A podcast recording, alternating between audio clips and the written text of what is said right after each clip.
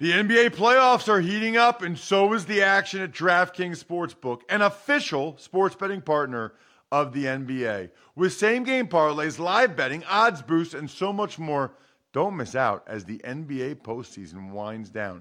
And if you're new to DraftKings, you got to check this out. New customers bet five bucks to get 150 in bonus bets instantly. Download the DraftKings Sportsbook app now and use code ROSS. That's code ROSS for new customers to get 150 in bonus bets when you bet just 5 bucks.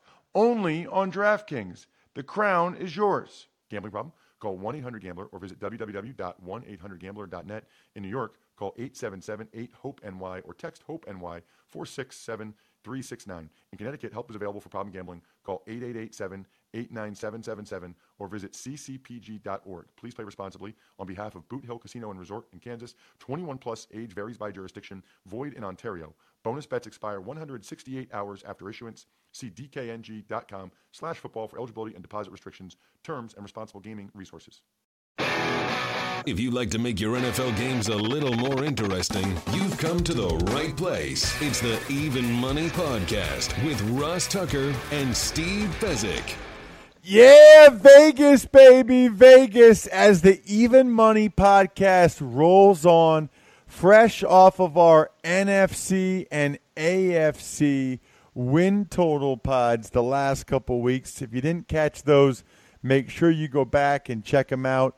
We are presented today not only by the best ticket app they've ever created in the world, SeatGeek, which you should make sure when you download it on your phone, you put the code ROSS in so you get the 20 bucks off, as well as saxxunderwear.com slash Tucker or even Omaha Steaks. Get that amazing Father's Day deal by putting the code Ross in the search bar. But we're going to have a very interesting and different show for you today. I'm Ross Tucker, former NFL offensive lineman. You can check me out on Twitter at Ross Tucker NFL or Facebook, facebook.com slash Ross Tucker NFL. He is at Steve Fezzik. No, he's not. His name is Steve Fezzik. His Twitter handle's at Fezzik Sports. And he's the only two time winner of the Super Bowl of professional football betting. But you're going to learn a lot more about Steve today because that was the request of one of our listeners that sent in an email. But before we do that, Steve, I got to give you the tip of the cap you were talking about the Warriors a long time ago. You said it's a sure thing. Well, I don't know that you said it was a sure thing. You just said that there it's a very good bet. They're gonna win it, and here we are recording this on Thursday, like we typically do, and the Warriors are up 3-0 and looking like they're going to sweep the Cavs and sweep the entire NBA playoffs. Yeah, and I think the NBA is going to have a competitive issue problem going forward. Let's face it, the Warriors set the NBA record with 73 wins, and then Curry got hurt. Bogut got hurt for the playoffs. Uh, had a lot of things go wrong at the end of last year, but adding KD, Kevin Durant, I'd make the case, is almost as good as LeBron James, and clearly the second best player in the NBA. With that supporting cast, Ross, it's not who's going to beat him this year if they can keep them intact, who's going to beat them the next three years? Wow. Yeah, I mean, well, you know, though, Steve, things happen. You know, like guys don't play as well, injuries happen, but you're right. They do look pretty darn good. Isn't it amazing that a team can have LeBron James, Kyrie Irving, Kevin Love, and still look so. I mean, last night they played really well, and they still couldn't get it done. It's pretty remarkable. It also seems, Steve, like um, I don't know if you saw. Did you see the LeSean McCoy bet, Steve? I did not. LeSean McCoy bet two hundred thousand dollars on the Golden State Warriors to win the series, and if he wins, he wins sixty-two thousand five hundred. Now, obviously, it's looking like that will end up being a good bet because it'd be a shock if they didn't win the series. But in terms of the odds, what do you think of that bet? Oh, okay. Um, I did see something about that. I think he laid minus 320. So, classic example of the type of bet pro athletes make where they get Um, they might have the right side, but they have the wrong price because he certainly should have been able to get lower vig. The public loved Cleveland, so um, by example, uh, I was able to bet Golden State minus 270. So he paid a tax for it, but you know what? When the true odds should have been 10 to 1, how can I argue with it, right? Yeah, I mean, he's going to win, so it's going to work out. Um, we got an email question, Steve, which is kind of what prompts the subject matter for today's show. It's from Matt in Garden Grove, California. Actually, we got two email questions, Steve. The first one, I don't think we ever did this one, um, was from Luke Lippert. And I don't know if we talked about this or not, but he said um, he's a diehard Minnesota sports fan, often finds himself betting on his team regardless. The only time he doesn't uh, is when they're big favorites. It's resulted in a very streaky betting history. Any advice for people that cannot, and this will actually play into our other question today. Any advice, Steve, for people that can't stop betting on their home team?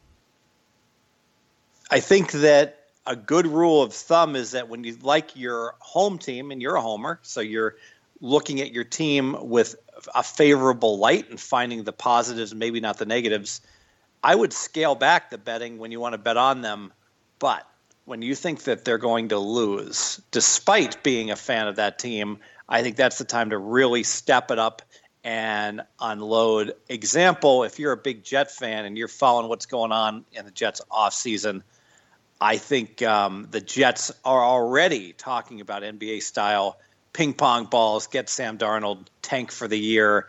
That is not a team I want any part of. I don't care what my power ratings or value may say about any particular game. And that kind of leads us into the next question, Steve. I, I bet a lot of people have that problem because somehow, some way, you inherently think that your team is is better, just because there's there's there's like a a loyalty in there somewhere. I think sometimes Ross in the smaller markets there is a slight bias against those teams and a bias towards the bigger markets. So I could see somebody from Minnesota actually saying, you know what, when our team is good, that we don't get enough credit. So at times, I think that can be the case, but usually only in the smaller markets in the NFL. Right, that makes sense. Um, I want, to, and that's actually a question I wanted to ask you, Steve, as we lead into the other email question. And I said, as I said, this is from Matt in Garden Grove, California. Hey Ross, attached is the green is the screenshot in which I used your SeatGeek promo code to buy some Angels tickets for my family. It really is amazing, Steve. I've got a bunch of listeners that they can buy tickets for like 30 bucks, 25 bucks total for two or 30 for two to some of these Major League Baseball games and then they get 20 bucks off so they end up being able to go to a baseball game for like 10 bucks 5 bucks. It's crazy just using the code ross. Um, anyway he said instead of a question i have a request. I loved the episode you did with andrew brandt a few weeks back in which andrew gave us a bio of his life and spoke about his career and how he got where he is today I was wondering if you would do the same type of episode, but with Steve Fezzik. I think that would be a very interesting podcast, stemming from his bio, how he got his start, and particularly his experiences and interesting anecdotes. RE, the World Series of Professional Football Betting. Keep up the great work. Love all the shows you do. So, by request, Steve, when someone takes advantage of one of our sponsors and emails me, ross at rosstucker.com, I not only ask you the question that they ask, I, I take requests. So they want to know a little bit more about you. I feel like maybe one of the first episodes we ever did, we did this, but that was a couple years ago now. So let's just start. I know you grew up like in the Dayton area, right? Yeah, so start in Dayton, Ohio, go to school at Northwestern in Chicago work for a few years in Chicago. Whoa, whoa, whoa! You're uh, going way an, too fast. You're going way too fast. All right. I want I want to start in Dayton, Ohio. So, did you grow up a big Bengals and Reds fan? Yes, it was the big red machine in the 70s. Um, a Bengals fan, yes, even more so a, a big red machine fan. Because that was like, I mean, that's one of the best baseball teams ever. Oh, absolutely. And we had the best lineup ever. Cesar Geronimo hit 308, batting eighth in 1975, I think. Wow. That's crazy. Um, okay, now did you were you an athlete at all, Steve? I was not until my pretty much my uh, freshman year in college, and I played sports. I liked sports. I just you know would just play with my buddies, and believe it or not, Ross, I was on the chess team. As big a math geek as you will ever see, I was a state runner-up in chess. That is awesome. I love chess. I used to play growing up with my grandfather all the time. I love chess. Chess is awesome. So, as a parent, it is very difficult to balance what you want your son to do because if he enjoys all the activities, I would much rather he be very, very well rounded and only do activities he really likes. He likes chess, he likes soccer. So, the problem with chess, to get really good at chess, you got to just sit inside and study stuff for eight hours a day. It's like trying to win a spelling bee at a national level. And I don't ever want him to be so focused on that that the other activities suffer. Yeah, I would agree. Um, so, how did you? So, okay, so you go to Northwestern. So, obviously, you're a really good student. You get into Northwestern without any, any, um, you know, athletic support or whatever, um, and you go to Northwestern.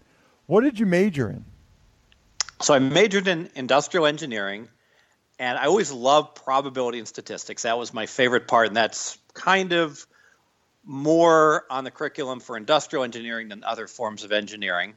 Looked around for career choices and discovered the actuarial field, which is um, actuaries are the guys that set your life insurance rates, figure out your probabilities of um, things happening, and project into the future. You can see how this led me into my new career eventually. So I became an actuary. Okay. So is actuary a pretty good job? Pretty good paying job, Very right? good. Got yeah, got rated number one job in the country like 25 years ago. Has a disadvantage that it's a little bit dry, um, but I was successful with it and um, worked in Chicago a few years and um, wound up in Los Angeles and worked for many many years for Transamerica and ultimately was a vice president with them for years in the mid 90s in downtown LA. Wait a minute, say that again? I worked for Transamerica in the mid 90s. I was a vice president for them working in downtown Los Angeles. So um, that's when you transitioned from Chicago to LA? Yeah, so I moved to LA in the late 1980s, 1988, and pretty much was there until uh, 19 no until 2001. Wow. Okay. And then, how did you make the transition to Vegas?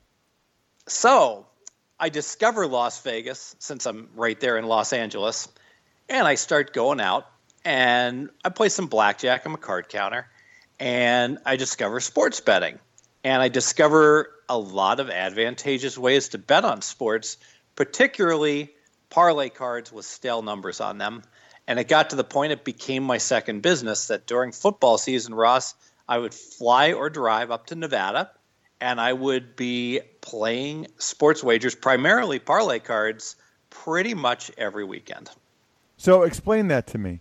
Stale parlay cards. Yeah, so what would happen is that back in the 90s, they they've gotten much better with this. They would on Tuesday they'd print the lines. They'd take the lines on a game and they would round it off to the nearest half point and they would have a pre-printed card and those would be what the odds would be. So example the jets are playing buffalo week one and they'd make buffalo a six and a half point favorite.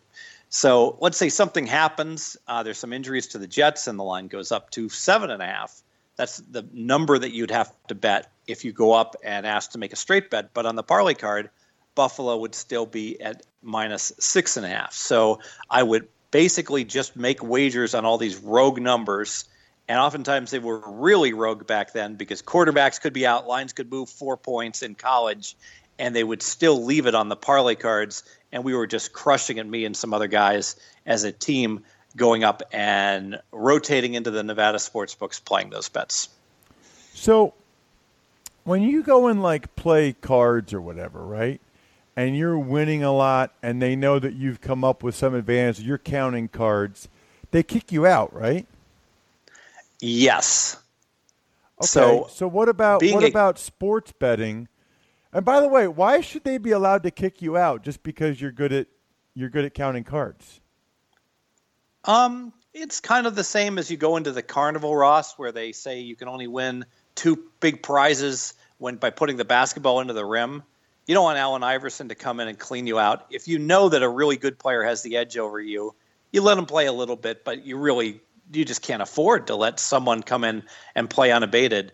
The beauty of the 1990s in sports betting is that there were so few advantage pros and good sports bettors that it was almost unheard of to get kicked out of um, a sports book for winning because the books were making so much money. There's so few good sports bettors that um, they pretty much took action from everybody.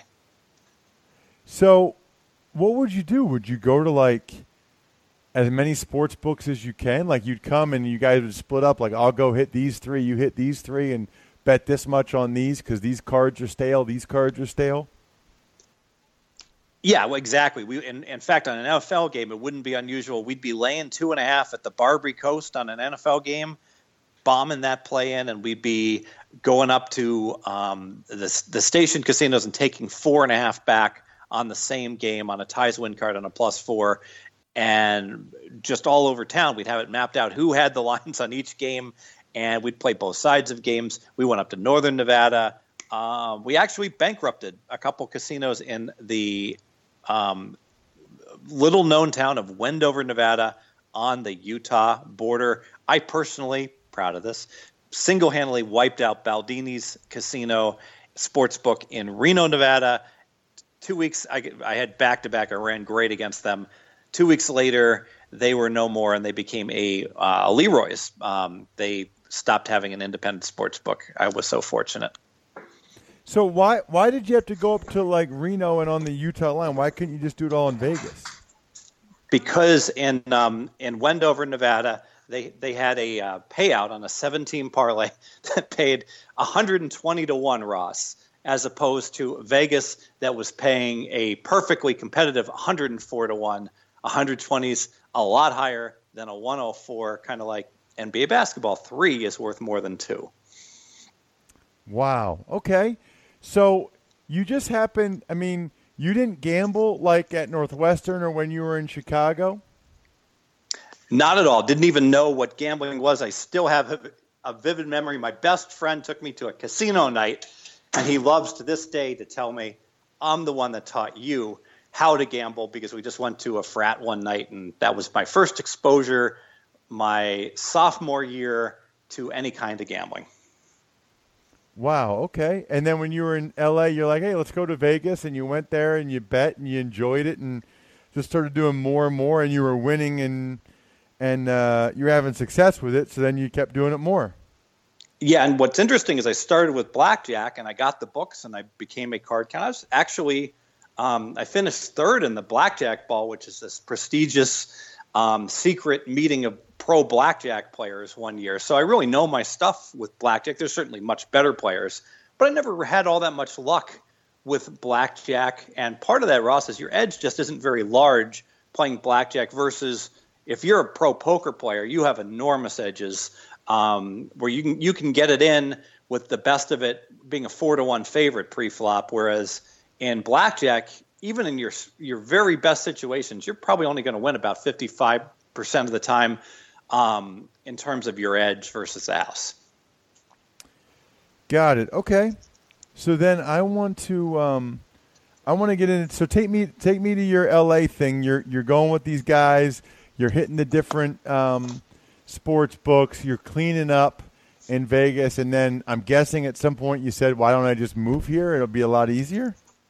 Yeah, well, what happened? I mean, I liked my gig at Transamerica, but we got bought up by a company called Aegon, and so there was a big transition period, and so they offered everyone a package to uh, transition or take a uh, you know a less favorable job. And so I took the package and I moved to LA in 2001. I remember it was right after 9/11, and came out to Vegas. And I was going to stay completely under the radar and just do my thing. Um, I would enter you know the local sports betting contest here in town, and was just going to be an anonymous pro better.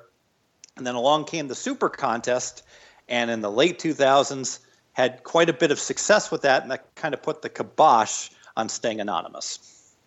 What's the value in staying anonymous? That that they won't kick you out. You can keep placing bets there. Yes, um, very much so.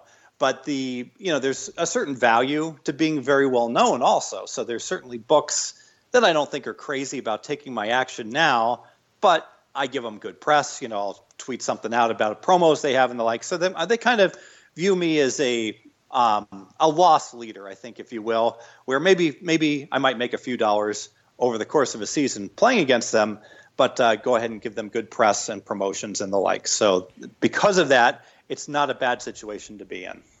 So you moved to Vegas after you were killing it, but then when did they stop having these stale parlay cards? Say that again, Ross.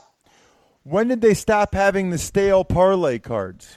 Oh, oh, so what they did is right right around 2003, the books got much much more proactive about, hey, we can't be having people coming in and betting uh, TCU plus seven and a half when the line is five.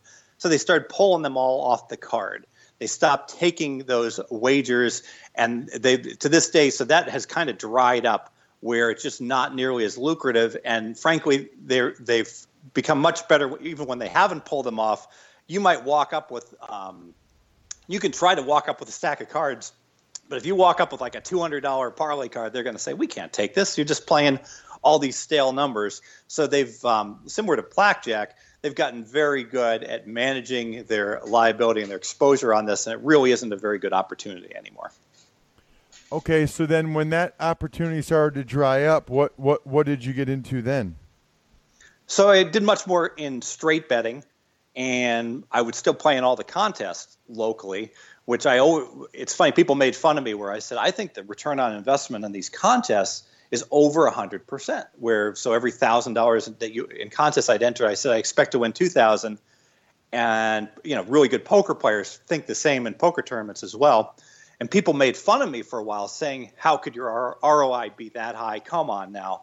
And um, I think ultimately I uh, proved them wrong and proved that I was right. That there was some serious money to be made in football contests. So, how did you keep win? Like, how did you win so many football contests? What was what was your edge? You know, I would say the the number one edge I had, Ross, was that I would play the games I liked only when I got good numbers. So, if I liked an NFL favorite and the line was three, and they put th- minus three and a half on the card. I don't care if I love the game. I'm not laying three and a half on a game that's lined at three.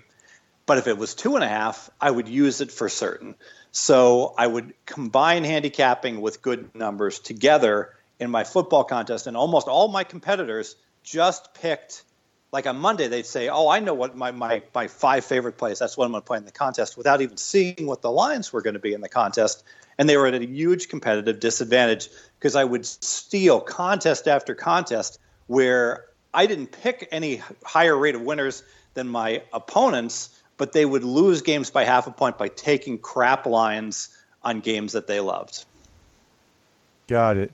How did you now? So the two-time winner, how much did that pay out? Was that like a huge payout? What was it called? Because he specifically asked about that, the World Series of Pro Football or whatever it was called. Um, how much did it pay out, and was it more about the payout or more about sort of the prestige of winning it? Um, it's more about the payout at the time, and then down the road, it becomes a little bit more prestigious. It paid two hundred thousand, a little over two hundred thousand, back in um, two thousand eight and two thousand and nine, and I won it both years. And I won. Um, I won six contests, but though that's the biggest one, so that's the one that I, I talk about. And so, because of that, it's interesting here. I made a living as a professional gambler. Um, I play poker also, and since 2001 full time here in Las Vegas. But everyone looks at me as like, oh well, you know, he he won the contest those two years. I'm sure there's poker players that, are, that have the same thing where they're known for winning one or two key tournaments, despite grinding away. I think Daniel Negreanu, you know, one of the most well-known poker players for like 10, 15 years, he ground away. I think in Reno and Vegas, making a living playing poker be- before he became a big name, and he probably thinks that in many ways was a bigger accomplishment than what he's doing now. Um, man, I have a, a, a lot more questions. We might have to have a second episode like this because I'm curious. At some point, I want to go through, you know, what your process is during the week now, what your process is off season, during the season. I'd like to also discuss at some point, you know, how many, you know, professional gamblers there really are out there, um, how successful they typically are. I guess you're not a pro uh, for very long if you're not if you're not successful for it. So this was fun. We'll probably do it again, maybe even next week or over the next few weeks because there's a lot more questions I have, and if I have them, I bet a lot of the listeners are curious as well. Awesome though, very very fun. Even Money podcast. Steve, thank you for sharing. I'm gonna I'm gonna hit you up more on sort of uh, current questions, your current process, your current life, and some of your um, your fellow pros, as they say, um, either next week or, or over the next few weeks. Looking forward to it, Ross. Awesome. Well, hopefully, a lot of you already get Steve's bets and the things he recommends over at his Twitter handle at Fezzik Sports. I'm at Ross Tucker, NFL. Certainly, you can always follow the Twitter handle of the show as well at RTF Podcast. Can't tell you guys how much it means when you give us an iTunes ranking and comment, especially on this podcast, Even Money, as we're looking to grow it. Please, please, please tell everybody how much you like listening to Steve and I all year round, especially when we are making our NFL bets. We've both been in the black the last couple years, so it is a good podcast to listen to. He is Steve. I am Ross. We are done. Good luck, everybody. Hope you guys win some money. Hope you enjoyed that, too.